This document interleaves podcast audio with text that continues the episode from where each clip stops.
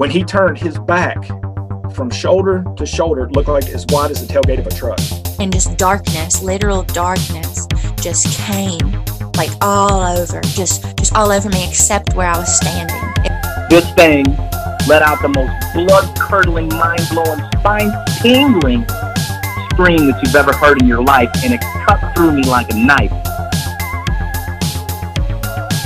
And I knew that they were going to take me. I just knew it. And then the next thing I can remember is being levitated. Well, when I look in there, uh, I see two big eyes staring back at me. Hello and welcome. You're listening to the Bump Podcast, a place for the believers of the unexplained, monsters, and paranormal. Join us, and we'll go face to face with what goes bump in the night.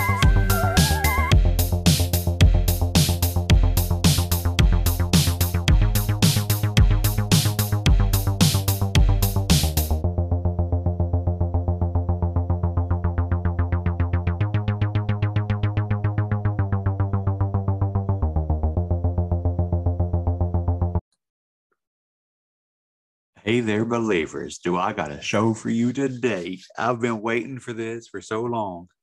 Uh, whew, when I was first going to do this interview, this session, whatever you want to call it, um, I got hit with COVID. I got put in the hospital, and I was in the hospital on the day I was supposed to record with this wonderful person. And due to his popularity, there was a little bit of a wait list to get back. And I wanted to wait until I had, you know, the, the, the time I could afford to just devote to whatever he wants to talk about. And that's today. Um, I've been waiting for a long time. Today, I'm bringing on Mr. Gary Wayne. You may have heard him on, I don't know, a million other podcasts, but he's on mine today and I'm blessed to have him. It it's a wonderful thing. I can't wait to get into this with him. Um, for those of you who don't know who Gary Wayne is, he is the author of the Genesis Six Conspiracy. Yes, this book is beat up. Um, every fingerprint shows because it's got like a waterproof coating on the front of it. But I I beat this book to death, and I haven't even made it through like I don't know a tenth. Uh, anyway, Gary Wayne's coming on. He hopefully will be able to explain to us in layman's terms, because if you see this book, it's about 700 pages, um, what the Genesis 6 conspiracy is, what the agenda is, who is involved, what we can do to ready ourselves. And I have gotten tons of notes already written down here waiting on him. Um, and tons more, uh, tons more questions in my head, tons more, you know, notes I've left throughout the book. So I'm gonna bring uh, Mr. Wayne on, see what we can get into, uh, see what answers we can get. Uh, we're talking giants, we're talking Nephilim, we're talking, um, yeah, conspiracy theories, secret societies, um, cults we're talking um, angels, the watchers. We're talking, let's see where else. possibly. I'm gonna see if he has any information on the Eliud. Remember when we talked uh, about the Eliud a few episodes back? I'm gonna see what he has on it because I have not heard it anywhere else. So it, will be interesting. Um, let's go ahead and get into it. Let's go. We got we got a lot of ground to cover. And I don't know how long we got Gary. So I'll shut up and I'll bring him on.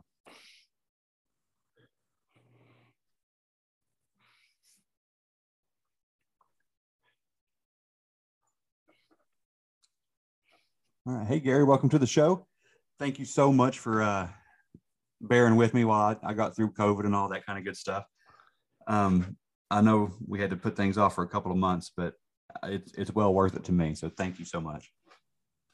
Well, thank you for inviting me to the show, and uh, so happy that you've recovered well from from having COVID. I know it can come in a variety of different levels and things, and it looks like it uh, you know, it had uh, set you back a, a, step or two for sure.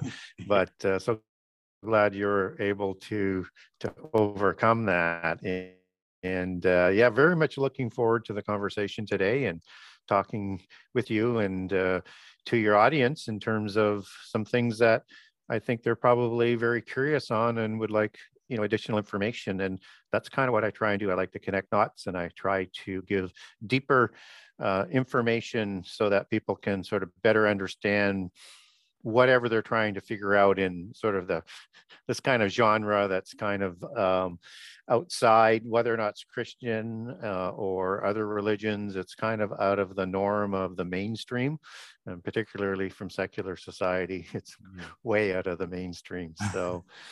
But that's what we're here to do to hopefully help clarify things as they figure things out in the world. Fantastic. Thank you so much. Um, well first question uh, if we can just jump straight into it your your book the genesis 6 conspiracy uh, what led you down this path what got you started in, in this epic of, of a book yeah that's a very good question and I wasn't intending to write this size of a book. And if people aren't familiar with it, it's 800 pages. And I took 350 pages out just to size it down enough to be able to get it published because I was a unknown author, no platform. So I was high risk and high cost. That's a bad that's a bad intersection when you're trying to get published. Yeah. So and no platform. So I had done a lot of uh, work well before I started the book. And I started writing the book in, say, about, you know, 1997 or so, 1998. And, but in about 1980 or 81, it sort of, that's when I started on the path. And what I did was, I took up a challenge to read a book because, you know, being quite young at that time, mm-hmm um, it was a challenge of courage. If you have enough courage, read this book and see what you think. And uh, I said, well, give me an indication. Well, it's about Antichrist and it's about the false prophet, and it's written by a book. Uh, it's a book called The Late Great Planet Earth by a terrific author and researcher in Christian prophecy um, named Hal Lindsey. And so I read the book, and it scared the socks off of me. but and I, you know, I had been raised uh, Christian, but I had left the faith, and I had been brainwashed through high school and peer pressure and all the things that we all face in the world. And I had kind of left that kind of behind, and I was into the evolutionary theory and things like that, or particularly maybe aliens and mm-hmm. all of that, and still love a lot of that genre and stuff. But now, few see whether or not Hal is being accurate and wasn't manipulating scripture. And so I the only way I could do that was just start digging into the Bible. So you start looking up the verses and the chapters, and you kind of realize that, you know, the the passages are quoted accurately, but I don't really have the proper context because I'm just trying to dive into a specific verse. So I thought, well, what I have to do is I have to read the Bible and I'll be looking as I read the Bible, I'm going to be looking for all the different prophecy narratives because it's it's it's a very, very large subject. So and I realized that once I got into reading it, I had to go start again and say, wait a minute, there's way more prophecy lines than I thought. So I started to write them all down, all the verses, put them in, into the files and things like that, just so I could better understand end time prophecy because it's a it's a scary subject. Yes, it is. And is this the time to do that? You run across six. In verses one through four, which is the preamble to the flood story that's directly connected and it's part of the flood story. And I just kind of go, you know, I, I'm not ready for, for that. I don't know what the heck this giant thing is, but I want nothing to do with that. But as you keep reading, as you get into the, you know, further on in the Old Testament, uh, you know, beginning in Genesis 14 and 15, so not that far in, you're into these other peoples that are coming up. And they're not showing up in the table of nations that's recorded in Genesis 10 and Genesis um, or First Chronicles. And some of the nations that are listed in Genesis 10, like the nine of the 12 patriarchs of the Canaanites, they don't have a patriarch. Like everybody else does, but they don't. And it just sort of going, well, maybe I need to just write these things down and I'll I'll sort of throw it into my super fringe file and maybe I'll you know I'll look at that sort of sometime down the road. So you know after documenting and assembling all of the different prophetic narratives and things like that and I had done some work to assemble some of the Nephilim, which is the Hebrew word for giant as it shows up in the King James Version Bible three times, once in Genesis 6, 4, and twice in Numbers 13, 33. Giant also shows up. That's a different word uh, after the flood, which is more of the Rephaim and the Mhm. word Rapha. But I'd done some work and so I had accumulated all of that, but I hadn't really done anything with it. But I understood by this point that there's a relationship here that needed to be sort of understood with the angelic rebellion and prophecy because you have demons and angels and things that sort of show up, um, particularly in the New Testament and end time prophecy. And so I had all of these, and I have 12 or 15 books I'd like to write. I don't know whether I'll actually get them all done or not, but uh, but I thought, well, I have to figure out whether or not I can get published. And if I could get published, uh, that uh, would anybody read that story?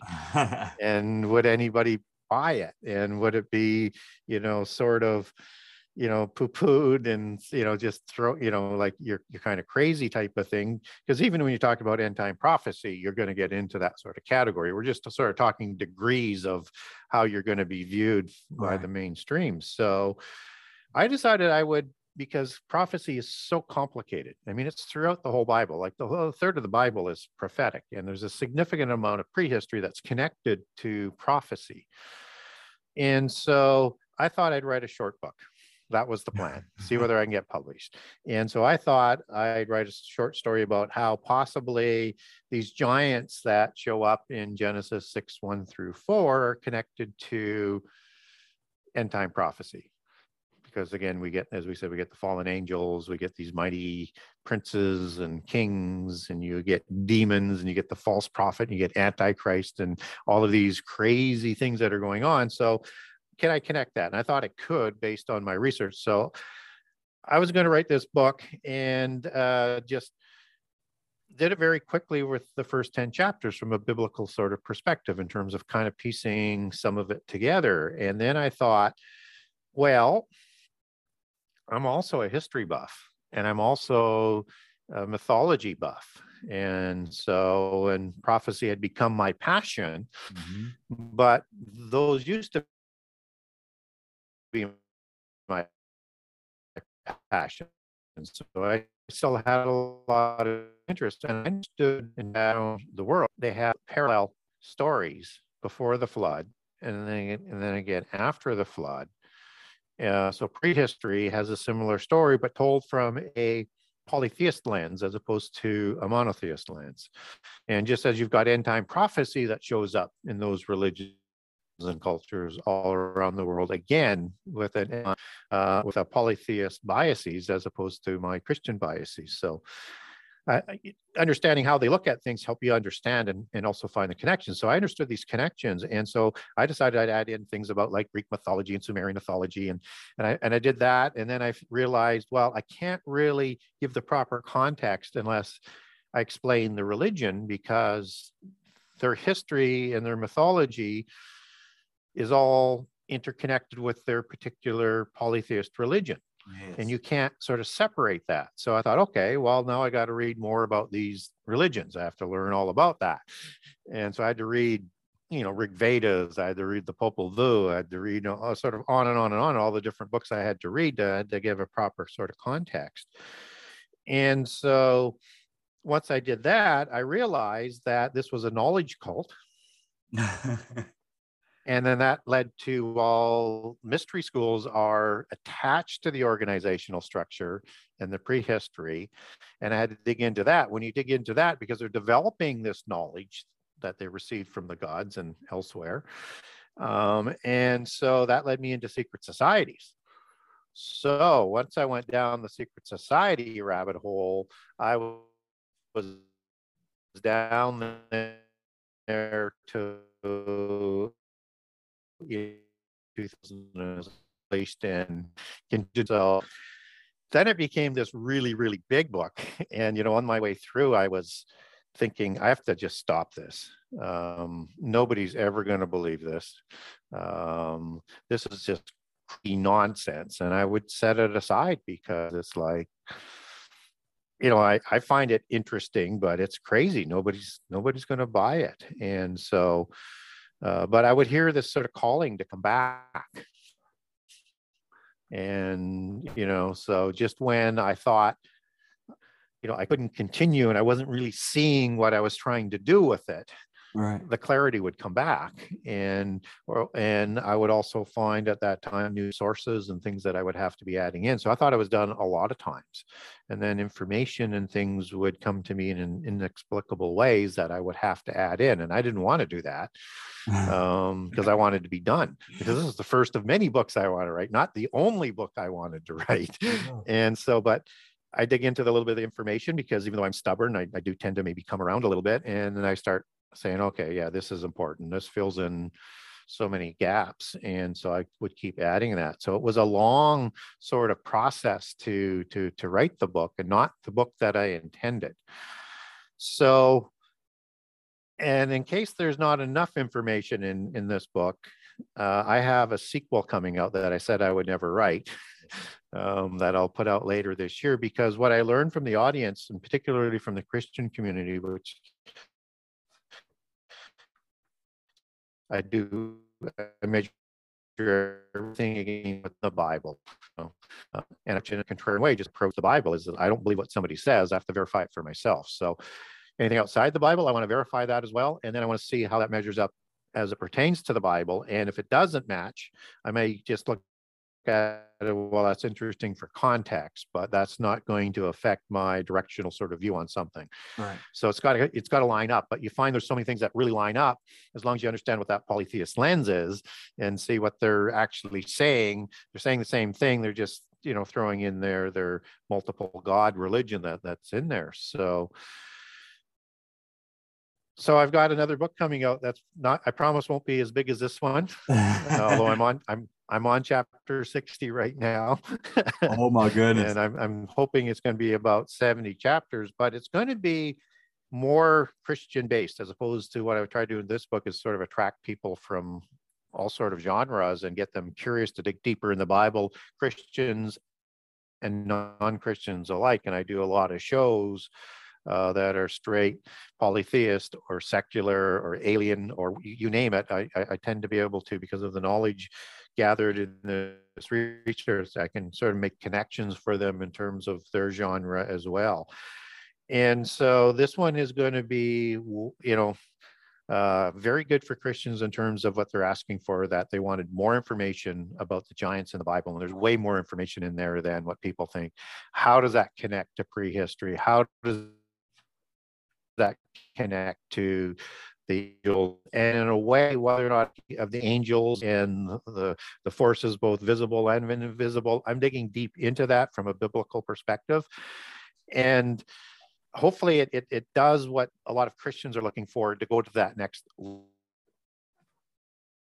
in terms of understanding in the Bible. So it's going to be called Genesis 6 Conspiracy Part 2, as I'm thinking, unless the editor decides differently or the publisher decides it differently. And the subtitle probably will be uh, prophet, uh, Prehistory, Prophecy, uh, and maybe I might put something in there about giants or angels, but it's basically prehistory and prophecy because one of the things that you know need to understand if you want to understand the full context of prophecy, you have to understand prehistory because all of the allegory and the context is there. I know that was a rat, but uh, that that was perfect. That's a perfect way to explain it. Oh, I can I can't wait for the second book. I haven't full disclosure. I haven't made it all the way through the first book. I bought it. I bought it like five years ago, and I was brand new to the the whole idea, you know. And I, I cracked the book open and I got through about 30 pages and I was like, what am I, I can't keep up. You know, I I was brand new into this. So it, it was over my head. Yeah. But it was it was so entertaining. I didn't want to stop, but I just couldn't grasp it. Well, cut to well, now. and and I- for for for people that may want to look at the book is is it is loaded with information there isn't filler in there it just sentence after sentence right from chapter 1 through chapter 98 yeah. it's going to give you more information but it's written in a style because I know, and I'm trying to introduce people sort of slowly, but there's just so much going on that it just sort of keeps building, right? Yeah. So you can't speed read it because, and I should probably put a warning out on the first book, but I didn't as a joke. But don't read it too fast because you might pop some brain cells. So like you'll get you'll get overlaid overloaded with information. So each chapter is a mini story. Absolutely. And so you can walk away and come back, or and as the book unfolds, that information will keep coming up. So if you want to go back and refresh yourself that you can. So, but it might take two or three months to read with the speed of sort of understanding. And then I find many people, as, as what I learned with the book as well, with all the different readings I had to do with it, is, is that you learn so much more in the second read and right. in the third read. Yeah. And then a lot of people will use the book as almost like a reference book because of how the chapters are set out. Yeah, that, that's exactly it. And that that's what take it's taken me longer now to read it is I do like I, I love the references. You know, so I'll go in there like, oh, let's check this out. And I'll pull up Google and I'll stop what I'm doing to check this out, you know, and learn more yeah. as I go. And plus, when the first time I tried to read it, I, I don't want to intimidate anybody. I was working full time and going to college full time to get my degree. You know what I mean? And I was trying to read this on top, and this was like its own study for me because I wanted to learn everything I could. I just didn't have the time to devote to it. That's what I should have said. Um, but it's it's a fantastic book. I can't wait for the second one to come out. I should be ready for it by the time it gets here. So, uh, all right. So here we are at Genesis six, uh, chapter, chapter six, verse four. Right. That's that's where they they drop the word, the Nephilim. Um, for those who don't know what the Nephilim are or what the who the Watchers were. Can you give us a, a brief history on sure. that? Yeah, and it is a big subject, but I'll condense it. Yeah, so, yeah it's huge. I, I yeah, I'll give people like, as best as I can do, which I'm not good at condensing at times. So, giant, giant shows up, as I said, three times um, as it shows up in Genesis 6 4 with the word Nephil. And so one of the things I do is I like to take things back to Hebrew and, and, and to Greek to get a, a fuller understanding. So in other translations, that's going to show up as Nephilim, which is the male plural, which is uh, understood as a plural. And what I encourage people to do as a plural, attach the word ones on it. So let's say you get seraphim angels, for example. They were the six winged fiery serpent angels, and the and the singular is seraph, and the plural is seraphim with the I am plural, male plural. AH would be a uh, female plural. And so you would understand that as that translated out of Hebrew as the um, sixth wing serpent faced angels. Wow. A dragon right? Yes, dragon. Angelic dragon. And so it helps you to sort of understand the word so that when you take the word giant back to Nephil, uh, which is the singular format, and that it it says that uh, that word means in Hebrew a tyrant, a bully, or tribe of giants. One has several meanings and you have to apply the right meaning in the translation and or the context. Right. And in that one, I would use all of those definitions that are provided to understand who the giants are in Genesis 6 4 created before the flood. And that this word giant doesn't mean something taller, just taller. I mean, it mean it means absolutely out of the norms of tall and okay. size. And these were monstrous types of beings. And before the flood, those giants would have been bigger than the ones after the flood who are named differently. That's the Rephaim that we are talking about that's used 25 times in the Old Testament. Yeah. And it shows up as a word Rephaim twice in Genesis 14 was which is a post-diluvian or after the flood war of the mesopotamian giant kings against the giant nations and kings of the covenant land that is taking place just after abraham has moved in from ur into the land of canaan and so there are also many more names for the Rephaim nations after the flood.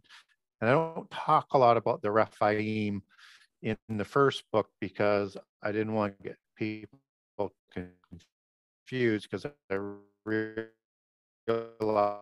most of them. The second book, we're going to talk so much about Rephaim, you're going to get, you're going to be seeing that in your sleep, I think, if you read the book.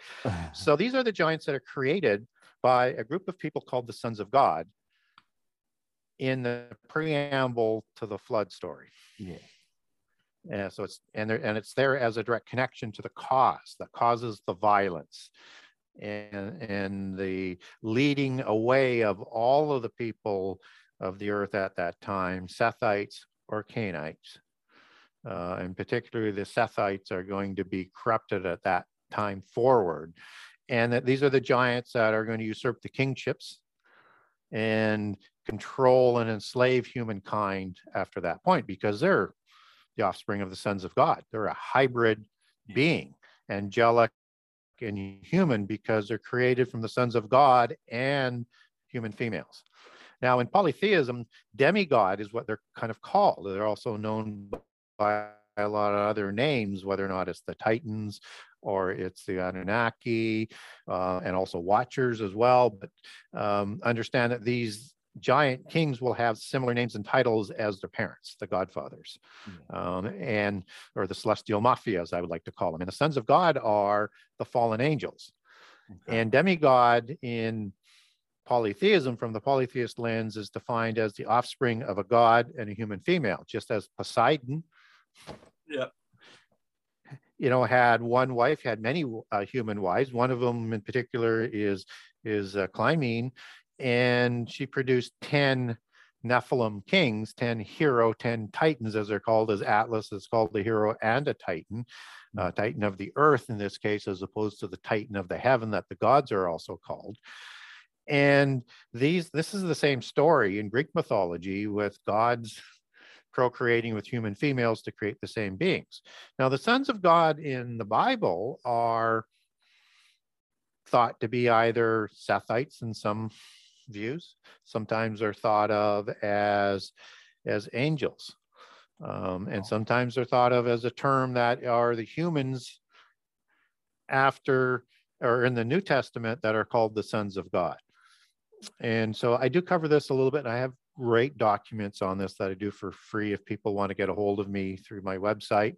Just ask for uh, the document in terms of a subject area. I'll send you that document. But what I, where I'm get, getting at here in terms of the sons of God in the New Testament, that is a promise that happens as a prophecy, an extension of Christ's resurrection that will be adopted as sons of God in the future time, even though we have human fathers. Yes. Using bits and pieces out of different verses in it's got nothing to do with what happened before the flood, or that these sons of God are something unique when it's making a designation, we have human fathers and they do not.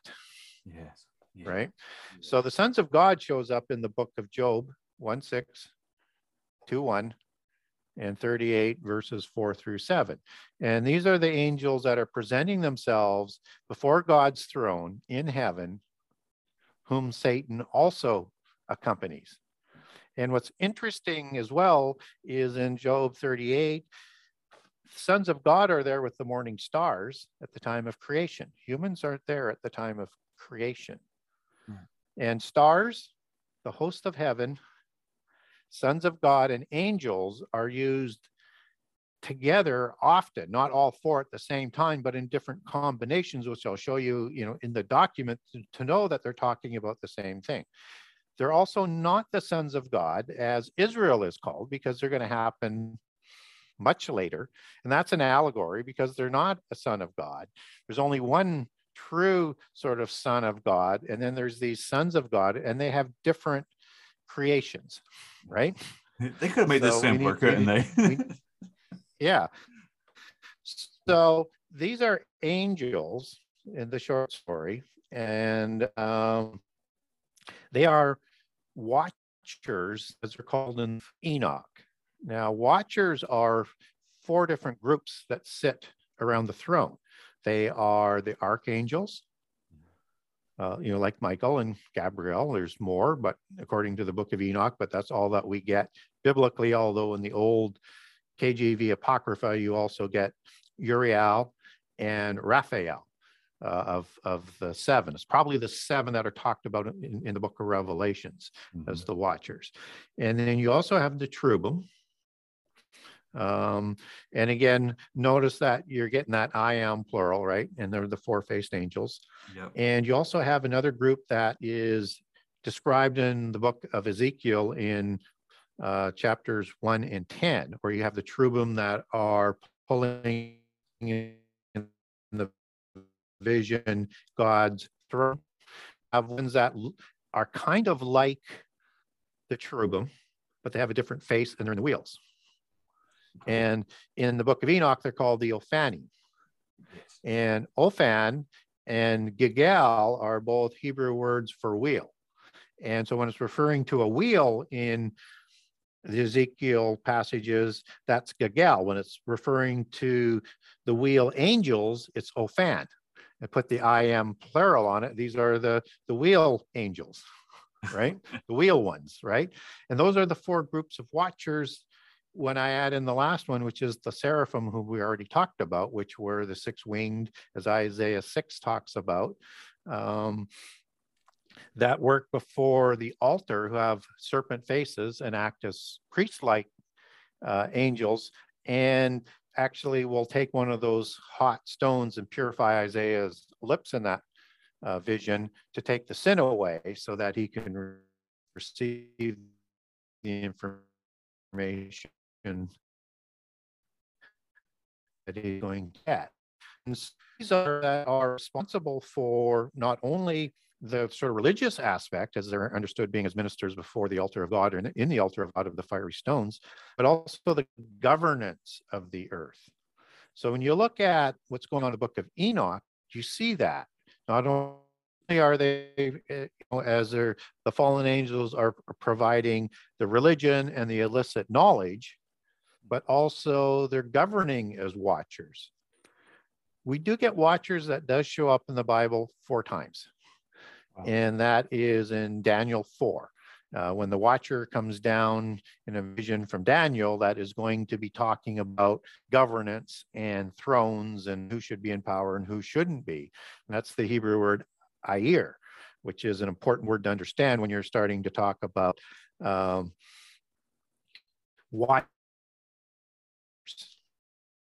And ayir means to to be wakeful because these watchers were always awake before the throne in front of God. They were, and so when we look at uh, the word satyr, which is a devil goat god Right. in the Bible, it shows up twice and actually a couple more times as devil gods. But in Isaiah 13 and Isaiah 34, that's the word Sair.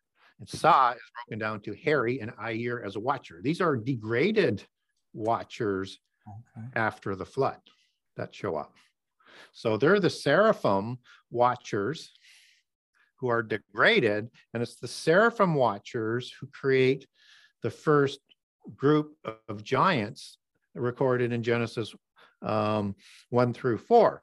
Now, when you start to take that imagery of these seraphim, dragon or serpent faced uh, angels, gods as they're known as fallen, we know them as fallen angels in Christianity, but they're known as the gods of the pantheon.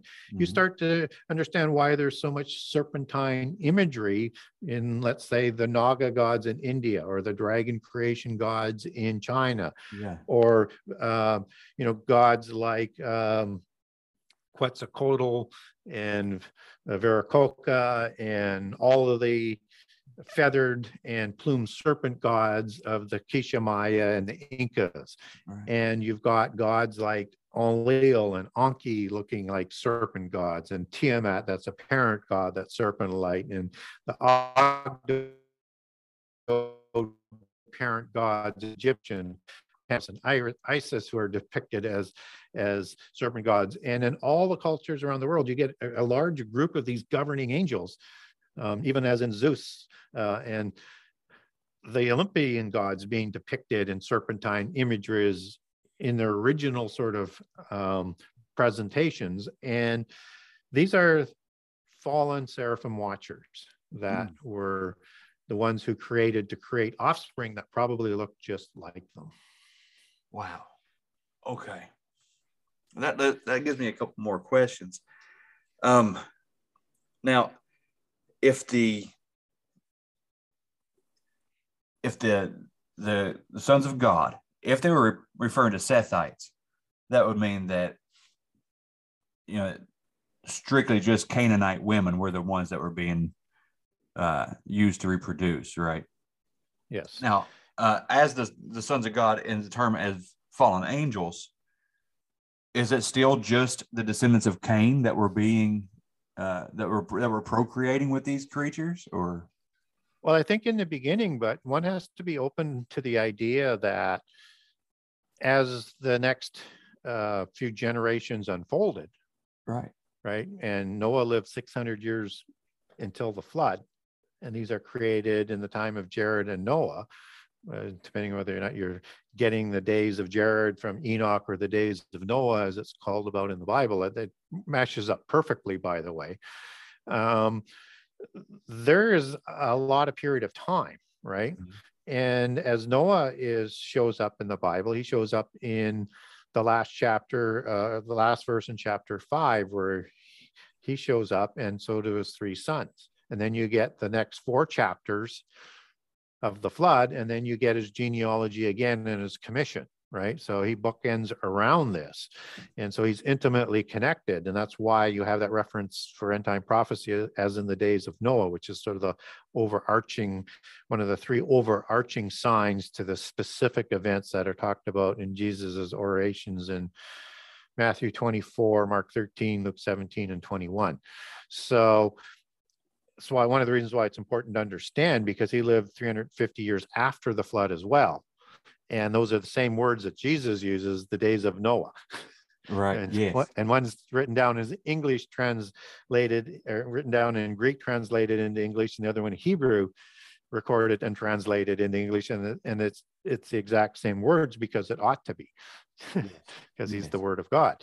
So these these giants that are procreating, they're going to corrupt the Sethian line after their creation, along with the mystical religion, which we haven't talked about yet, yes, but that's part of the overall organizational structure. And by the time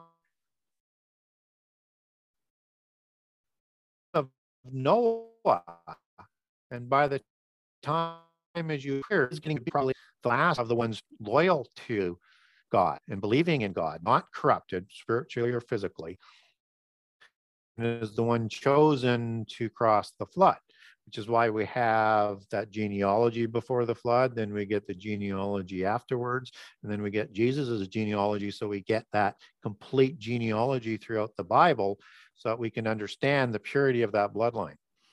Fantastic. Fantastic. So, what's going on in a nutshell? And this is elementary terms because I I'm nowhere near your level. But from my understanding, just uh, the watchers or the the fallen angels were cast down. They're on earth. They see these Canaanite women. They breed with them, take them as their wives, some say, and they have the Nephilim. Uh, they also get a hold of the Sethites after about what seven generations or something like that. They, corrupt that bloodline, and that's their whole yeah, agenda. Be corrupting them immediately. Yep. Yeah, yep. is that yeah. the, the, the, whole so plan? What's what's the context, right? right. Yeah. yeah. Well, it is. It it is, but it's it is the not the source of the whole plan. Okay. It's sort of the weapon, one of the weapons of the plan. Okay. So if we want to understand our history, why we're created, why all of this is playing out, and it plays out through free choice. And yes. God is greater than free choice. So he knows everything is alpha omega. He knows how it's going to happen. You have an angelic rebellion that is a context that you have to understand that is key to everything of who we are, why we were created, and what our destiny is if we choose it. And so when you have the creation of Adam in Genesis 2, this is the resolution plan that God has decided to go forward with. That is the resolution to the angelic rebellion. Mm-hmm. So that we will be raised up in the physical world with very, very little knowledge of God. Unlike angels who are in the world, have intimate knowledge of God, yet still rebelled. And we're going to be forced to choose our way through this world that's corrupted by the fallen angels, that Satan is still the prince of the world and is governed by the council of gods in uh, Psalm 82, as numbered by the 70 nations, both before and after the flood, as the number of the sons of Adam, although they're not fully listed in the Bible, are counted at 70 in Deuteronomy 32, or the 70 sons of Israel in Egypt, or the 70 patriarchs in the Table of Nations that we talked about earlier. If you're looking for the pack that will help you survive the worst day of your life, or a pack to use for your everyday carry that you'd never have to worry about failing, if you're looking for the perfect bug out bag, the perfect bushcraft pack uh, for camping, hiking, whatever your needs, go to squatchsurvivalgear.com and check it out. All products are 100% made in America. You can use promo code BUMP22 and save 10% site wide. All right, that's BUMP, B U M P 22 to save 10% site wide. This is a veteran owned business.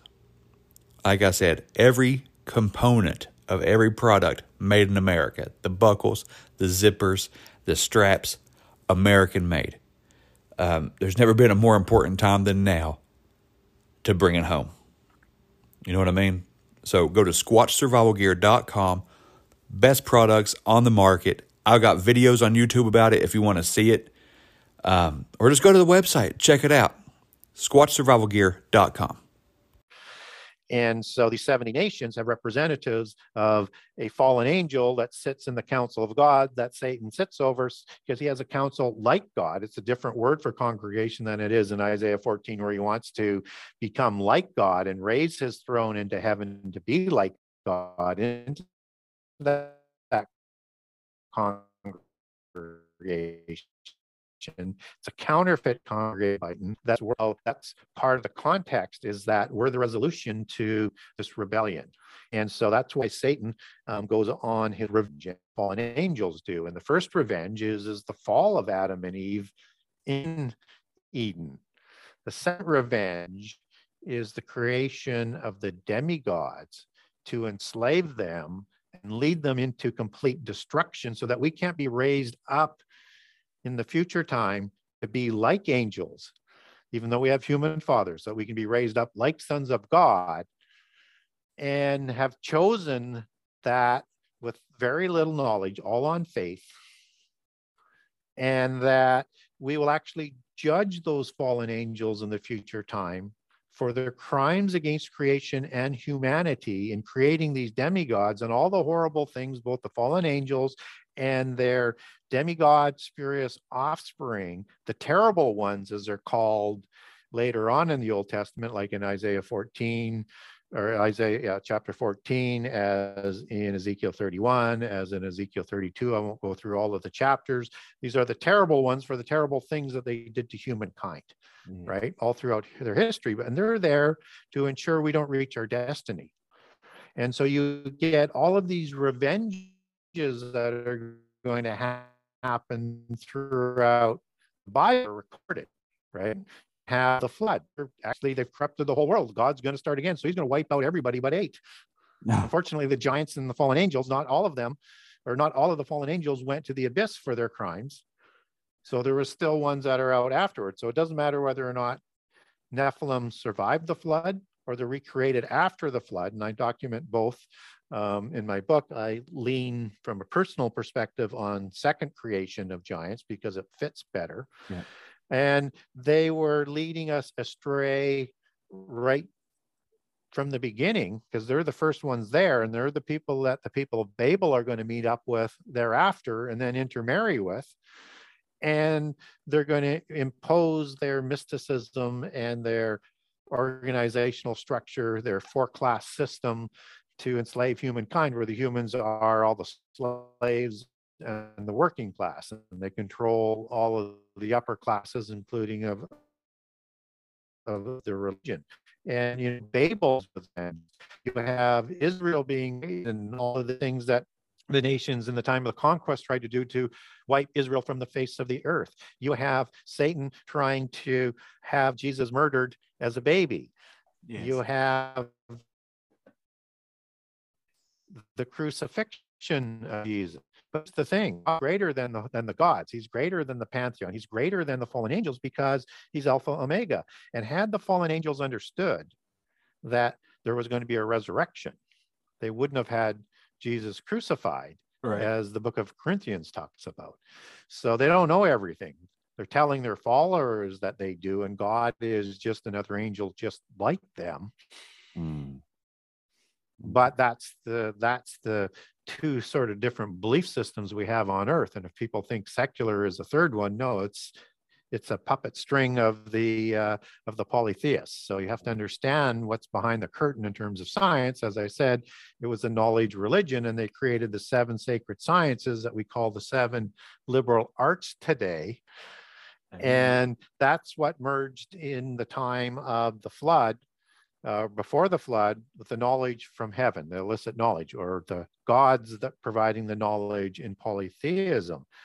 And this is the knowledge that is going to help parade the antediluvian epoch into destruction and the same knowledge that we're now starting to catch up to. So it'll be like the days of Noah, um, with all of the technology that that we that we're having access to today. So when we look at those seven sacred sciences, that's what is used by a fellow by the name of Cain, Mhm. who, according to polytheism, learned this knowledge in Eden from Adam, or Adam learned it in Eden, and he's running this large, massive garden. It's got four huge rivers flowing through it Right. including the Euphrates and the Nile River. It, this is not small. He's raising herds, he's raising crops, he's raising orchards. As you take that language back to the Hebrew, you get all of that meaning. And so he would have had to have been provided significant knowledge to run it by himself. And then he's added a partner, uh, name of Eve, that comes from him. And uh, so this knowledge is passed on to Cain and to Abel. Abel's obviously murdered, and then to Seth. Seth's going to use the knowledge to honor God, but Cain's way, who he passes it on to Enoch.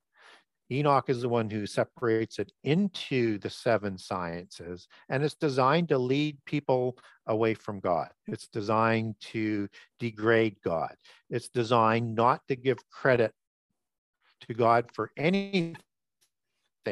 And the fourth thing it's designed to do is to honor their pantheon of gods all possible buildings, words, language. The whole system is Satan's system and the and, the- and the pantheon, and that's who they're going to honor.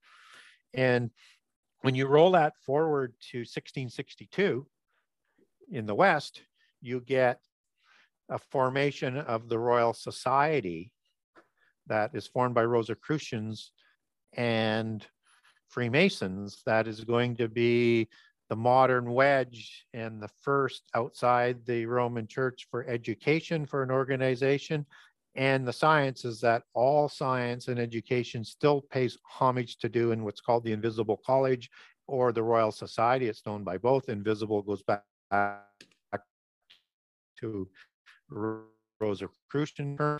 And you don't know the, the secret societies, you wouldn't know that they take their patriarchs back to Enoch, son of Cain, and there's two Enochs, Enoch, son of Jared of the Seth line, and Enoch, son of Cain, and a lot of people don't realize that, and they're getting conflated throughout history because both had an important effect to the Diluvian world, just as Tubal Cain, Naamah, Jubal, and Jubal and Lamech, and there's two Lamechs as well, are all great patriarchs in the secret societies because they take their creation back to the mystery schools that were used to develop this knowledge. And mystery schools were an extension out of the mystical religion that comes about because of the seven sacred sciences that Enoch develops that merges with the uh, fallen angels, and they're going to create a mystical religion that um, is going to sort of beget all those other things I began with. And this is the same mystical religion, Enochian mysticism, that crosses the flood, according to Masonic records, the Royal Masonic records, and that's the ancient knowledge that Nimrod is going to have brought to him by a fellow named Hermes, as their records show, and they have parallel accounts of this. Um, and they use the Bible in a lot of access in a lot of cases, which is why they use the King James Version Bible, at least, and they probably use other ones now, but to swear their oaths on, right? And for the initiates, right? And they're told what to study in the Bible. But at the time of Nimrod, so I don't digress too much, Hermes finds 36,525 books under the Great Pyramid, stacked in nine vaults under the Great Pyramid. And he finds that because he finds one of the two pillars. One is designed to survive the destruction by fire, and one is designed to decide to, to survive a flood because they don't know what the apocalypse is going to be. just know they're going to be wiped out and they're going to save this knowledge. And the directions Hermes finds after he finds this knowledge takes it back to Babel. And that's when we all of a sudden have this mystical religion that's imposed on the Noahites after the flood. Yes. Right. About a hundred years after the flood, and they start worshiping Pantheon. And some of this knowledge is used to build the city, to build Babel Tower. And we're given a hint of how powerful this knowledge is in the Bible, where it says, working as one people with one tongue, one language, there's nothing that they now will try to do that will be prevented from them to doing. So God you know, confuses the languages. And so we see the evidence today in the education and in science that they're doing the same things with the seven sacred sciences. It's designed to lead people away from God. It's designed to not give God credit for anything. It's designed to degrade God and it's designed to honor the gods and all of the our polytheist buildings, all the names that are picked in, all the different names that are used throughout science, all come from the pantheon of gods and their offsprings, yes. serious giants. And it just inundates it uh, with their imagery, their language, and the knowledge that they're developing so that they can uh, eventually bring about a rebellion in the end time. It's all part of the larger agenda. Wow, that's perfect. Uh, you blew my mind. and I, have read it. I, I, knew it was coming. I knew what you were going to say, but just the way you can sum it up. I thank you so much for doing this. Uh, okay, so this brings us up. You you you got us up to modern times. Okay. Uh, I guess we can talk about it. Freemasons. They're part of this secret society, right? That are trying to push and further the Nephilim agenda. Yeah, they're um, low on the hierarchy. Okay, uh, who who would be higher? And, oh, okay. So let's look at Freemasons, and they have two organizational structures. One is the more modern version that was created in the United States called the Scottish Rite, mm-hmm. that has 33 degrees. System is three degrees. They've just split it up in a prime number 11 ways. 11 times three is 33, right? Yeah. That's first level of adept. Second level adept is fifth degree in terms of sort of a position where you would oversee many lodges. At the core of the adept level are the Illuminati. So they'll have be higher than a degree. Okay, so Freemasons, uh, and then below the Freemasons, you might have all of these other initiatory organizations that they would have their members part of. uh, just to sort of control to uh, help implement their sort of overall agenda and sort of keep that sort of veneer out there that they're this good society doing good things for communities and things. So whether it's the Lions Club or the Elks Club or you know within the church you've got the Knights of Columbus and things like that. So they're they're everywhere with these initiatory organizations. If they swear else in their initiatory organization, they are a secret society of polytheism. Just need to know that upfront. Uh, and I'm not saying, you know, people are allowed to believe whatever they want to believe and do what they want to do, but just understand you're joining. You may not know the secrets because you're not an adept, but you're part of a polytheist organization.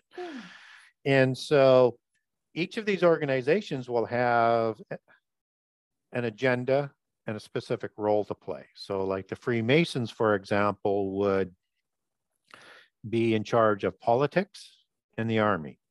So when you look let's say even back in American history, they're heavily involved in the writing of the Constitution and, and controlling with free members like George Washington. I won't go through the whole list of founding fathers, but there you can see that sort of, representation. And they do that throughout the world.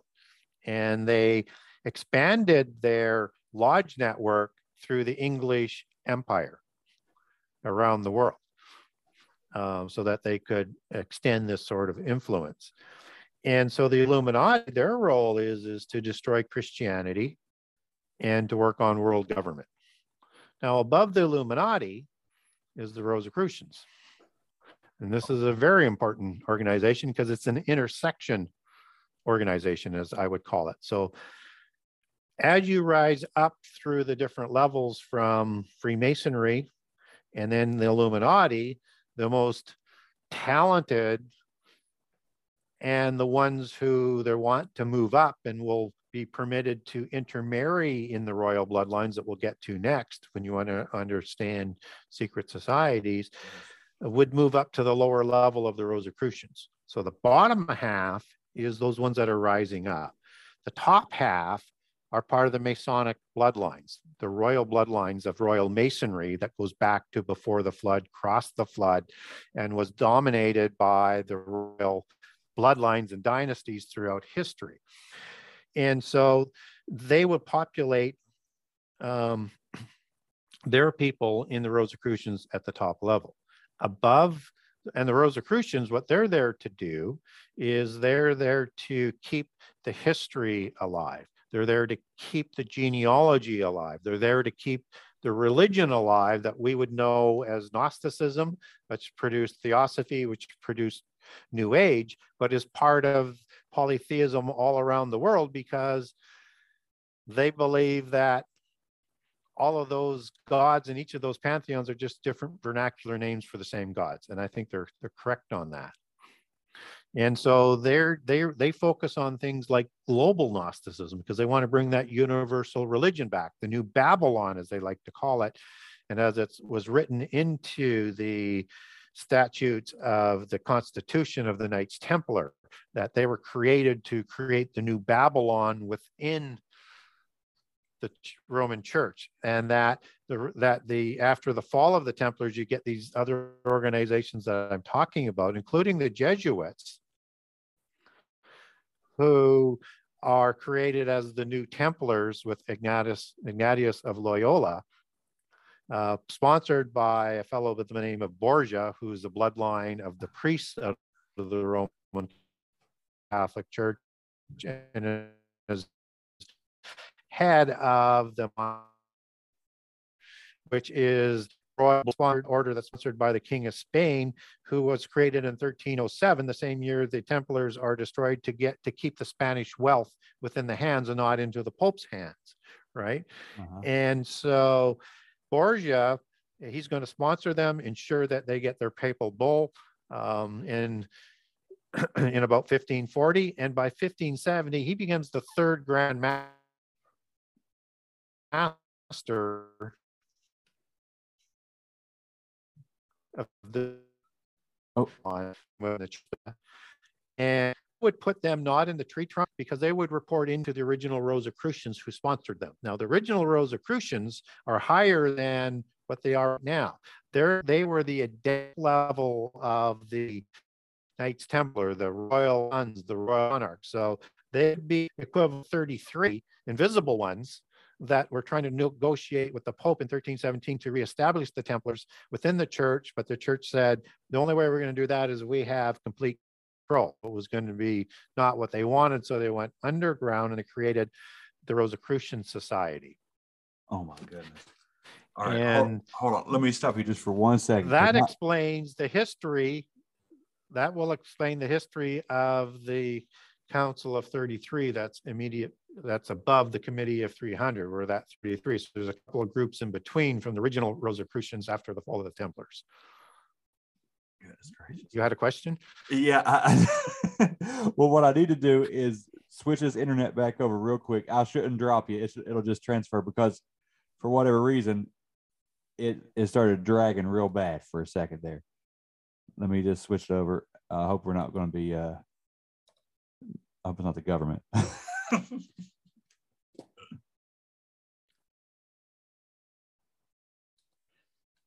okay. How's this? Is this working? Yeah, it's fine on my end.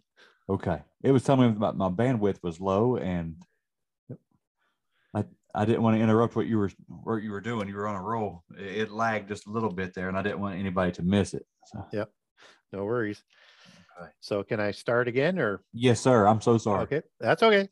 So once we understand that there's hierarchies that are pure blood orders above the Rosicrucians, you're going to have another couple of terms you need to understand that you may or may not be aware of. One would be the black nobility Okay. and the larger black nobility. The black nobility is most famous for the Pope bloodlines within the church, because again, all the upper end of the religions and society is dominated by the descendants of the giants. Understand they track that, and that's why there's several Borgias as popes as as example. Yes, sir. lines back to Julius Caesar and to the royal families of Rome that were created from uh, the gods of Rome in their pantheon. It's the same story. You know, it begins with sort of Romulus and Remus, and they're the offspring of the gods, and Yeah. you get that that royal bloodline da- further down. So the Jesuits would report into the black nobility, also known as Rex Deus, that I cover also in the book, uh, which means the kings of God, because they believe they have the divine right to rule from their pantheon of gods, right? Just as King James said he had the divine right to rule. That's the divine right to rule after the flood that came from Mount Hermon and the Baalim, and also um, the same divine right to rule that the original Nephilim would have believed that they had, because it's all the same sort of belief system. And so the Jesuits would report into probably the Committee of 300, uh, possibly the top end of the Rosicrucians. So as we're going up this tree trunk, and we're at the Rosicrucians, and the Committee of 300 is 300 of the bloodline families of Europe that are above the Rosicrucians. You have all of these intersecting branches that come in. Probably not good to try and understand the hierarchy through pyramids because you have way too many pyramids and it's way too complicated Right. understand the trunk organizations and all of these trees going into the space that they would um, encompass on that trunk. And that as you go further out into the branch, you get lower orders within that. So let's say you have the Jesuits, which would report in, they would be at the top right by the branch. And some people even put them in the trunk, but I can't quite square that in terms of the general hierarchy. And then below that, you would have all the other organizations within the Catholic Church, whether or not it might be Opus Dei, uh, which was created as as uh, what they call Christian Masonry in the 1930s. Uh, you would have are in there, which were the creators of the Knights Templar. So it's just sort of reestablishing that sort of hierarchy. You have um, you know, they're very low levels, like, you know, the Knights of Columbus, for example, within the church, Okay, right? So, but they report back in, just as you would have the Bilderbergers, which at the top half of that organization is all royals that would go back into the Committee of 300 or maybe th- uh, the Council of 33, which is the next one above.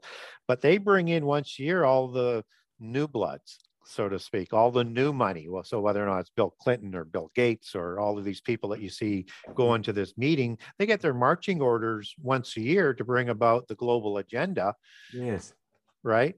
Yeah. And they're doing that so that their offspring can intermarry into these bloodlines ah. and obtain a higher position in the next generations. The Club of Rome would be similarly attached in at that level as well, that was created in the late 1960s to bring about a world government that has 10 groups of nations or trading blocks or spheres of influence, which is the same number in Daniel 2, Daniel 7, Revelation 13, and Revelation 17 for the 10 king empire of the end time. Yeah. And so um, that's what they're focused on. So um, above the Rosicrucians, as, as I said, is the 300 families, right? And then you have the uh, Council of 33, which is again going up the hierarchy of Royal Masonic, Nephilim, Rephaim families uh, that are above that. And then you have the 13 families. Now, this usually kind of blows people away. That's just the Western bloodline and organization.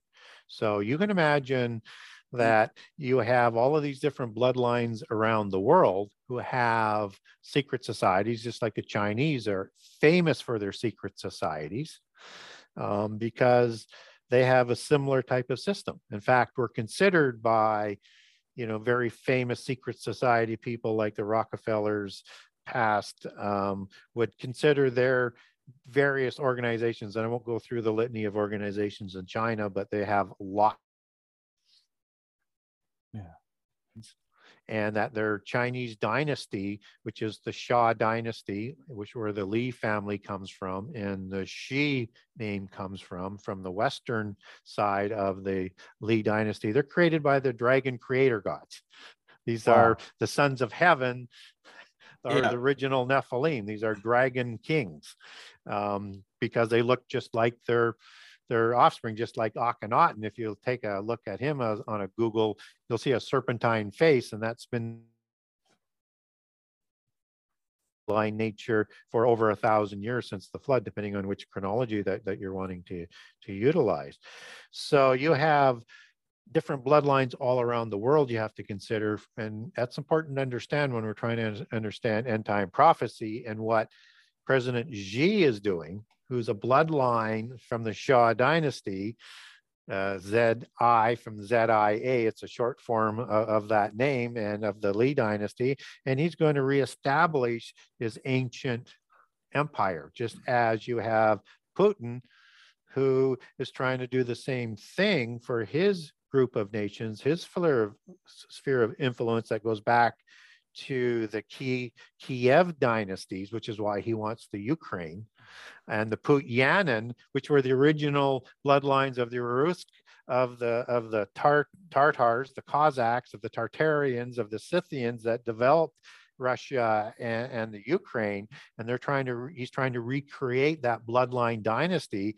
And he's not full pure blood. He's his name shows up out of nowhere in the 1850s, and that's typically what they did um, in in the Ukraine, which where his grandfather was born.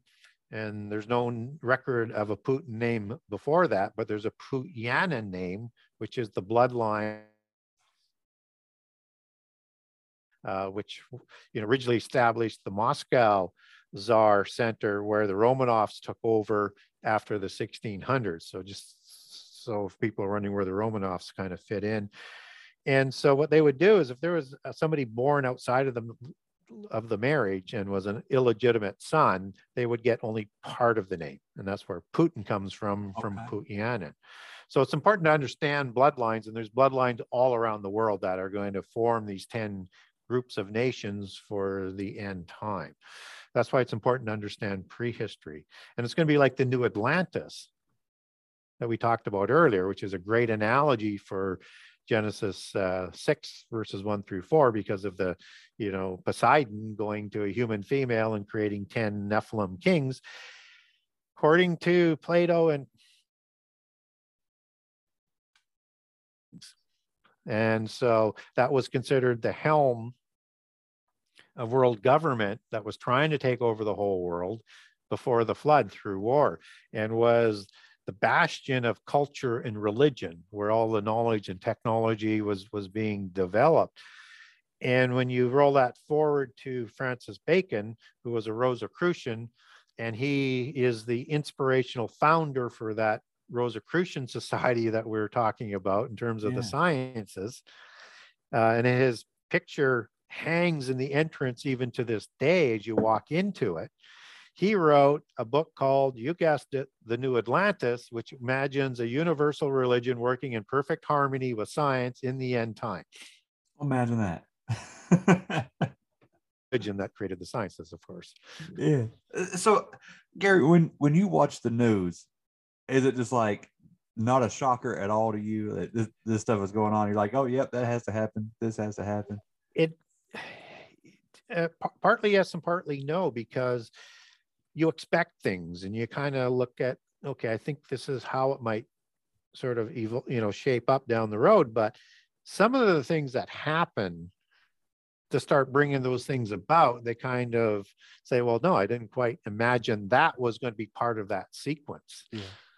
Man. Um, so, but you can see it, and you know, and I talk about those ten groups of nations in in in, in the book, and when I get into that sort of perfect uh, prophetic aspect of chapter uh, four, so that people have an understanding for what I'm going to talk about in the end, Awesome. uh, in the last half of the book, in terms of what the secret societies are and and these royal bloodlines are trying to do to bring about the end time. I think we froze up again. Okay. Yeah. My, mine keeps wanting to freeze for like two seconds at a time. It's annoying, but Yeah, um, no, you're not you're, you're not freezing on my end. good deal. Good deal. Hopefully, it won't affect anything. Um, I wanted to bring somebody up, which I hate to do that. I had a past guest on my show. Um, very, very famous man, uh, Scott Wolter. I don't know if you've, I've heard the name. uh, you know, the the it was an old show on the Discovery Channel or History Channel called America Unearthed. Right, that's where I know the name. Yes, I actually have one of his books. Yes. Well, Scott Wolter come on the show, and uh, I wanted to talk about maybe giants in America. I, I'm I'm real big into giants. Yep. Um, I had this old stone head I wanted him to take a look at on you know Yeah. on the show, and Break it down for me. but the show kind of went in a different direction, and I got so much hate mail from from it. Uh, Oh, it was like it got got hairy because Scott Wolter said that he has uh one one he was a Freemason or he is a Freemason. Yep. Pretty high level, Yep. pretty pretty popular guy. Mhm. Um, And he said because of his position and his relative fame, he was approached by uh, uh, alphabet agency that wanted to help that wanted his help to push the alien agenda. And that he was in contact with these uh, these these people came and stayed with him at his house for a couple of days and wanted him to explain you know what the aliens wanted why they're here. Um he got kind of political. He got really, really political for a minute. Um but it was just it, it it caught me off guard and i didn't know how to handle that interview when that happened. Um are these are aliens tied into the the nephilim bloodline and the secret societies? Are, are aliens not what we think they are? They're not just like little you know green men from outer space. Are they part are they demonic? Are they part of this corruption Yeah, and we need to, as you know, particularly as Christians and non-Christians alike, we need to understand this whole um, alien phenomena. yes Uh, and you know, I think the you know, like, and and the History Channel has a show on ancient aliens, and I think they do marvelous work. They obviously work through a biases that this is these are all aliens and they weren't angels or gods in, in in the past but other than the level of the powers of the beings they're telling the same story but just from an um, ancient alien creation of guys who were freemasons you know and you know you look at uh, uh, you know, the influence Sitchin had, and he was a Freemason and a Gnostic. So understand that they're they're giving you parts of the information and there might there's some truths in there but they're not there to give you the whole truth the clarity of it so we need to understand that there is this phenomena that goes back into prehistory with with the aliens whether or not you want to call them aliens or you want to call them within that. And that's where we need to sort of sort of understand it. And so when we look at what aliens can be uh, you know angels they can take any form that they want. They can take a body and we know they can take a body because Right. they show up as men that aren't recognized as men in the bible and then men that are recognized as angels and other different sort of forms that we see in in the in the bible. So and in the uh, pantheon you have gods and goddesses so they can take a, any gender that they choose as well Yes. and uh, that's done with, through something called the Oiketerion effect. I won't spend a lot of time because I'll get too far down this rabbit hole, but it means a dwelling place for the spirit. And that's the same word that's used for house in heaven in Second Corinthians 5 and in um, Jude 1 6 habitation that the angels left uh, before the flood when they created their crimes. And that dwelling place For the spirit. It's a dwelling place for the spirit. So you need a dwelling place for the spirit in this physical world if you want to interact in the physical world. Just as you need a dwelling place in heaven for that spirit to interact in the spirit world. Okay. And right, so um, so the soul and the body is the oiketerion, and it's the spirit that comes from God that is the other aspect that merges with the soul and the body, so that that they can interact in the world. You'll be affected by the world just as the fallen angels were, right? right. we need we need to understand that they can take any form that they want sort of from that concept and so they can take the form of any type of alien that they want so typically in the alien mythos you get the word anunnaki and watcher show up Oh yeah. which they're also called in sumerian history for the gods. And the anunnaki are those ones that you know have wings and a, and a uh, man's head or wings and an eagle face which is typically thought to be part of the cherubim and the eagle of those four faces at a time when they represented themselves on earth uh, as, as fallen angels as fallen cherubim because it's an order of angels hmm right? It's a grouping. Um, and so they're just sort of bringing those aliens down to a level in the in the alien mythos to be, you know, highly advanced aliens, but not gods, right? And technically, fallen angels are aliens because they're alien to this world and they're from another dimension.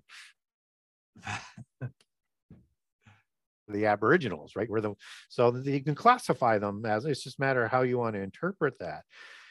I don't think they're demons though and and for this case unless they've got a technology where they can possess um, a clone body or something like that that a that a demon would require because a demon is the bodiless spirit of a giant Right. uh, it's the counterfeit spirit that's not permitted to go to sleep and it's not permitted to go into heaven and it has to wander. Unless it's one of the terrible ones that ends up going to the abyss that, uh, that are in the cells alongside who are slain for doing terrible things while they're on the earth. That's typically that cut the head off as fast as you can type of death. Um, and that was the worst death that you could have as a Rapayu, which is the Ugaritic Semitic word that Rephaim comes from, um, that were created by the Baalim and Baal that are recorded in the Ugaritic text. And that was the worst death that they could have, right? Because it wouldn't allow them to go where they wanted to go Right. in the underworld and afterwards. They didn't want to go to prison. And so these are the ones that wander, and these are the ones that Jesus not symbiotic, it's not a symbiotic relationship. Perhaps unless you're an adept level shaman or something that you're going to invite it in, but it's still going to take control over you, right? But Right. it will add power. But with somebody who is fighting it, as in a Christian or Judaic possession, it's not symbiotic Right. right? So doesn't seem to me that they're going to sort of show up that sort of way and or in other aliens, but it's a possibility. Typically, when I get in, when I look at the lower levels of the organizational structure of the alien mythos, you get things like little people, like the gray aliens. Mhm. You get um, the lizard people, um, and maybe different groups of the lizard people, and then you start adding in all of these other different forms. If we look at polytheism in terms of what the gods did both before and after the flood, they created the chimera one that everybody's sort of caught up on, which is, you know, has multiple beings that are DNA manipulated in to create these chimera type of beings. Knowledge that we're just catching up that was there before the flood. They created all sorts of different beings, and uh, you know, like uh, Pegasus and centaurs, and on and on and on and on. We won't go, but just give you an idea that they created a lot of different types of creatures. And so there's one group that's at the bottom that uh, I would say of the of the of the hierarchical order, close to the bottom, would be the creations as offspring of the gods, which are like the giants, right? Uh-huh. And so the giants are considered higher in the hierarchical order as the demons than the elementals. And I talk about three groups of elementals in the book, and I'll talk about the fourth. Uh, I'll talk about the fourth first. Order of the aliens, and it is the salamanders, as it's called, of the elementals. And they're larger than the little people. So when you hear about these larger reptilian type of beings, these are likely the salamanders. I don't know whether they're the same as the Nakash, the serpent in Eden that was a walking, talking, intelligent human being, but it could be a different kind of, could be the same or it could be a different kind of, of being. And in that sort of scenario, uh, to have Nakash survive, it would have had to have been saved by some of the fallen angels in the earth, off the earth, however they did it, right? Yeah. Um, so then you have three groups of little people that show up all throughout polytheist history. You've got nyp- nymphs and fairies and elves and hobbits, and- everybody knows all about it. What they don't know is it's a common legacy all around the world on all continents, just as the flood story is. Religion was just as pyramids are on all continents around the world, except for Antarctica, but we don't know what's below the ice. So we'll leave that one sort of unanswered until now. But there are three groups of them. Uh, one is the are the good looking ones. Another one is the mischievous ones like the leprechauns, and another one is the ugly ones. And they have all sorts of different sub ones in there. There's many groups within that three group. But there is one that sort of connects it into the alien mythos in a way that I think is really relevant. In the ugly ones, uh, you have things like hobbits, and like in Lord of the Rings, you also have dwarves, which live in the earth and make weapons for the demigods. Role. There's also another one called the gnomes, which looked after knowledge and genealogies and technology for uh, the demigods Yeah. in the hierarchical order. And they had flying machines that would come through portals, What? fairy mounds, as they're called, fairy dolmens. You can Google dolmen, a dolmen, D O L M E N, and it's like a mini Stonehenge. They're all over the world, these portals. But in the fairy mythos, they come through the fairy mounds or the Shays, S I D H E, and they're called the Shay people. elves, which are different than the ugly dark elves. And they're typically allegorized as the Tuatha De Danann, as we would understand them as the giants, both before and after the flood. And in Lord of the Rings, they're the taller white ones with Yeah. the blonde hair, red hair, hazel eyes, and blue eyes that they're showing up in that sort of organizational or hierarchy of this of this greater Nephilim concept, for lack of a better word, but in the elemental sort of group. So the gnomes are described as having flying machines that come through these portals. And their descriptions, and I give two descriptions in my book, uh, they come through and they kidnap people for a fortnight, as they do in Scotland, longer in other places. And they do experiments on them. They've done this on human beings and they do do this throughout history, but their description is identical to a gray alien. Of course. Of course. And if you didn't know, I was describing a fairy abduction, you would swear it was a gray alien abduction going on.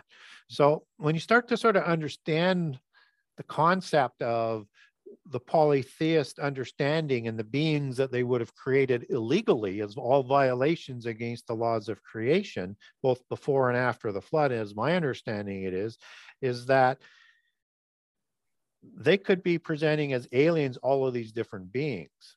And another concept in the alien mythos is, is that they don't necessarily stories like you see in Star Wars and stuff, but typically though, most of the encounters seem to have spaceships or uh, flying saucers or UFOs, whatever you want to call them, showing up as they come through portals. Uh-huh. Wow. And I think they're coming from another dimension versus from a planet beyond our solar system. Yes. Well, there it is. Aliens or gnomes. well, one one group of the gnomes. Yeah, yeah, yeah one you know one group of the aliens i should say. Yeah. Um yeah, but there'll be many and we're going to be shown many of these different groups. I believe that. As part of the deception so that they can lead us into this end time war armageddon to fight against the evil god of the bible and win freedom just as the angels were trying to do led by lucifer to have a world on their own to be away from god and not have god's oversight well, Gary, I have uh, one more question, and I asked you this. I, I, I, mentioned it before we started recording, so I would like to just uh, hit on this real quick, and then, you know, I won't take up any more of your time. I'll have you tell me where we can find your book and your website and everything. But my last question for you, it, it pertains to another past guest that I had on. I, I, I mentioned this to you real quick before we recorded. Um, I had a guest that said that she had telepathic communications with a Bigfoot creature, which we haven't even talked about Bigfoot. I guess that's that's for another day. But she said that uh, you know, that at first it was just, you know, communication, and then they started some gifting stuff, and it eventually led to where this creature was telling her that he was an Eliud and said that he was a uh, a son of a Nephilim, and that she was, you know, she needed to read certain books to gain knowledge about a feminine Holy Spirit or something to that effect. Are you familiar yeah, with that, that, that's uh, interesting concept. So, yeah, are you familiar with it? Uh, some, somewhat, I would say this this this Eliud term uh, from a apocryphal Christian perspective yes. surfaces, as, as I recall in the book of Jubilees, where it lists the Nephilim, the Naphidim, and the Eliu as being types of giants, types of Nephilim. Okay. Now, you could interpret that as being types of Nephilim as not being serpent look like to, let's say, like a lion as an alignment of Moab or Gad that would come from like Nergal that's listed in the Avim, one of the uh, Rephaim races after the flood worshipped uh, in the east, or it could be, you know, like a Sekhmet god, or you know, these. There's lots of lion gods that are out there. They would look just like them. Uh, it could be the Tengu, which are the bird Nephilim of the Southeast Asia. Um, that would be from the Anunnaki or bird-like god. Uh, just as you have the Xibalba in the in the Popol Vuh and the Camazotz, which is the house of the bat, uh, which is a branch of the owl-like, bird-like Nephilim demigods. And if you Google Google Camazotz, you're going to get this picture of uh, suit that uh, Batman wears and the superheroes because these were the heroes of old, right? Right, of course. Yeah. Right. And, and most of them are all based on these ancient Nephilim and the technologies that were developed in, in the antediluvian world. The perhaps um, offspring of gods like Anubis or Nibhaz, as it shows up again as an Avian god in the east, uh, who was the barking god. Uh, the, the dog Nephilim and the dog warriors tend to come from. And they're lower level within the sort of organizational structure, I think. Um, so there, there, there's that aspect. It could mean that, or it could mean different kinds of Nephilim type of creations, right? From the offspring and or de- and and uh, uh, of the gods, and maybe another animal, or a tripart aspect of human, animal, and gods. Um, and, the, and the only reason why I leave open that sort of tripart aspect is when you look at the Epic of Gilgamesh, it's talking about Gilgamesh after the flood, as opposed to Gilgamesh before the flood that shows up in the Book of Giants. He is one third Pishtim is also listed the same way in Enkidu and all of Utnapishtim's family. So for some reasons, the Sumerians were separating it into thirds instead of the typical sort of halves that we would understand it. So there could be another piece in there. I, am just speculating on that. Right. But if we understand that sort of concept and you understand all of those other types of creatures that I was talking about, like the little people. That's kind of like under that greater Nephilim concept of other creatures that um, were developed either through DNA manipulation or sexual copulation, as they're typically understood as in mythology, um, or combination of it, right?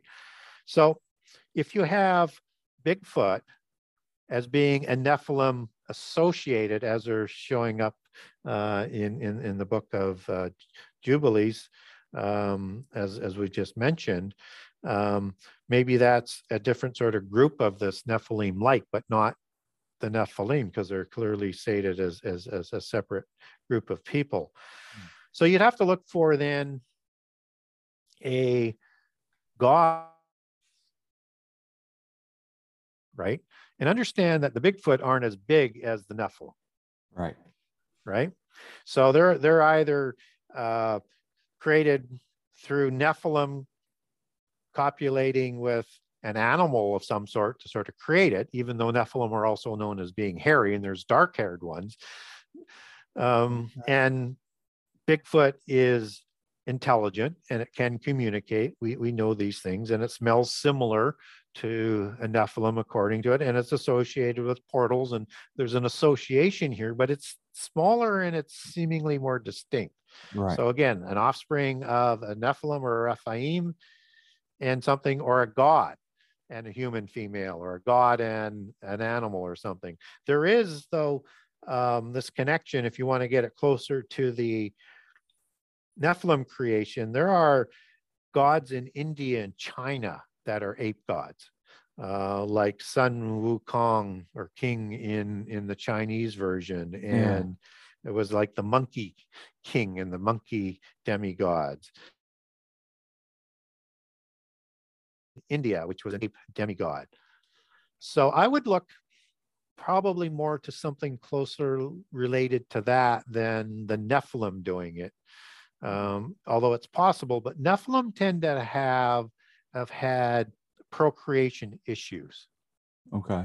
So, in like in the Ugaritic text, for example, they are bringing in rituals to Baal and mm-hmm. Ashtaroth um, to come back because they've gone. Created the, the Raphaim, the Rephaim, the Rapiu, as they're recorded in the Ugaritic text, then they, like their parent gods who also disappeared, in other words, Baal's father is El, and he's nowhere to be found, right. except that somehow you killed an immortal being, which doesn't make any sense. But what we do know is the angels and the gods who created Nephilim before the flood, they went to the abyss. Yes. Right. We know that in Jude 1 6. We know that in, in Second Peter. And so if the offspring gods moved up as the Saba, as the host of heaven, as the rebellious ones, which means army, which has rank and order, and these are the sons of the parent gods who moved up, then if they did the same thing again after the flood, they would go to the abyss as well. Wow. Right. So they're trying to bring back Baal and Ashtaroth to recreate more Rephaim because they're having trouble reproducing. Fantastic. And they're talked about as having those issues. Yeah. So it seems unlikely if they had those reproduction issues that they would have been able to re- to create this whole new race of Bigfoot or Sasquatch and all the different names that they're known on all continents around the world. Yeah. And I think uh, as well when we when we look at that sort of um, you know interrelationship as to who uh, the the big the Bigfoot people are is that um, they have a and they're almost in a support role. They're also associated with little people and with, and with caves and, and things like that. And they do do, they're associated with drinking the blood out of animals. They have a lot of different sort of traits, Yeah. but they just seem to be, you know, a little bit more distinct. Um, you know, they have shining eyes, as as they're noted, just as the Nephilim were called shining ones. but the Nephilim were never described as apes, right? Right. So Right. I think the likelihood that they had procreation difficulties would lean that back in my way of reckoning things. The offspring or the creation somehow that came from the fallen angels that created something that had DNA like them, either through DNA ma- manipulation or sexual copulation. Fantastic. Thank you so much. And then and, and another one would be um, Dero is um, is another god that sort of is uh, as it comes out of mythology as one of those ape type of beings and associated with Big, Bigfoot as well. Dero. Yeah, D E R O.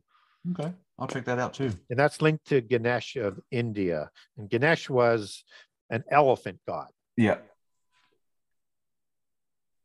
Uh, It's part of that pantheon of gods, right? Of animal like beings. Yes.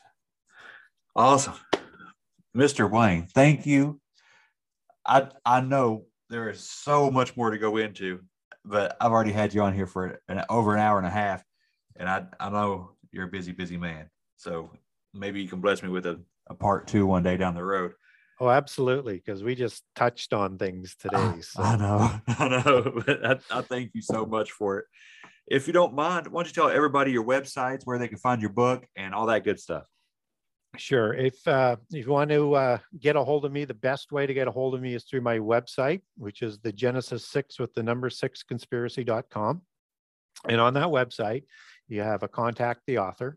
So, you know, if you wanted, you know, a document, let's say on the elementals that I was talking about today, or, you know, how we know the sons of God are angels and not humans, I've got documents on that.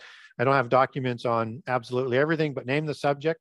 Um, and if I got a document, I'll send it to you. Um, and if I don't have a document, I'll give you some information on it. Um, or if you have another question that you want to ask, um, uh, just uh, you know pose the question, and it may take me a couple of weeks to get back to you, but I will get back to you. Also on the website, you have a generous excerpt of all 98 chapters, so you can get a good feel for you whether or not it's the right book for you or not. And I think just looking at the table of contents is going to grab your attention. So, and if you didn't want to buy a book, you can link over to the buy now um, tab and you can get a signed copy from me. Uh, or you can link over to barnesandnoble.com or to amazon.com or to amazon.ca and or to the Kindle version. So lots of ways to get that book off the website.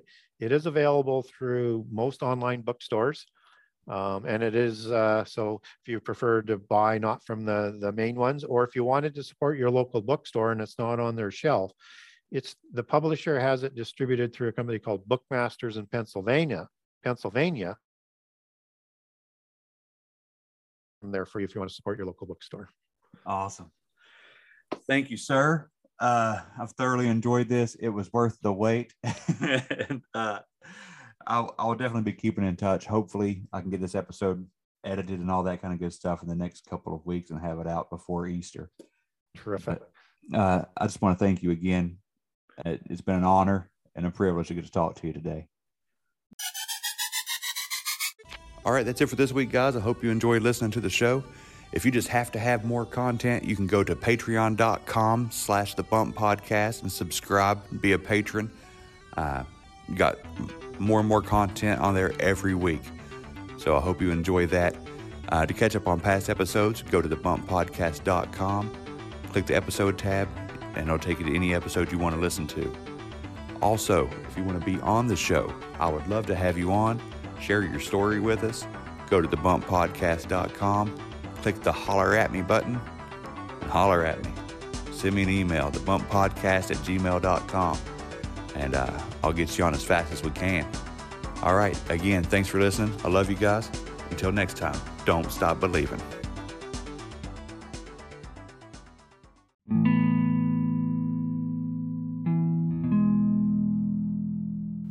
If you're at a place in your life that you're you're ready to give your heart over to the Lord, then I have a little a little message that I found that if you repeat it and you believe it in your heart, this could help lead you closer to God, to, to let Jesus Christ save you. And it goes like this Heavenly Father, I come to you from the depths of my heart, realizing that I have sinned. I repent of my sins and con- confess with my mouth that Jesus Christ is the Son of God and died on the cross for me and my sins. I believe that you raised him from the dead. Lord Jesus, come into my heart and live in me now. I receive by faith you as my personal Lord and Savior. I receive your Holy Spirit as my comforter to help me obey you and do your will. It is in Jesus' name that I believe and receive the things prayed this day. Amen.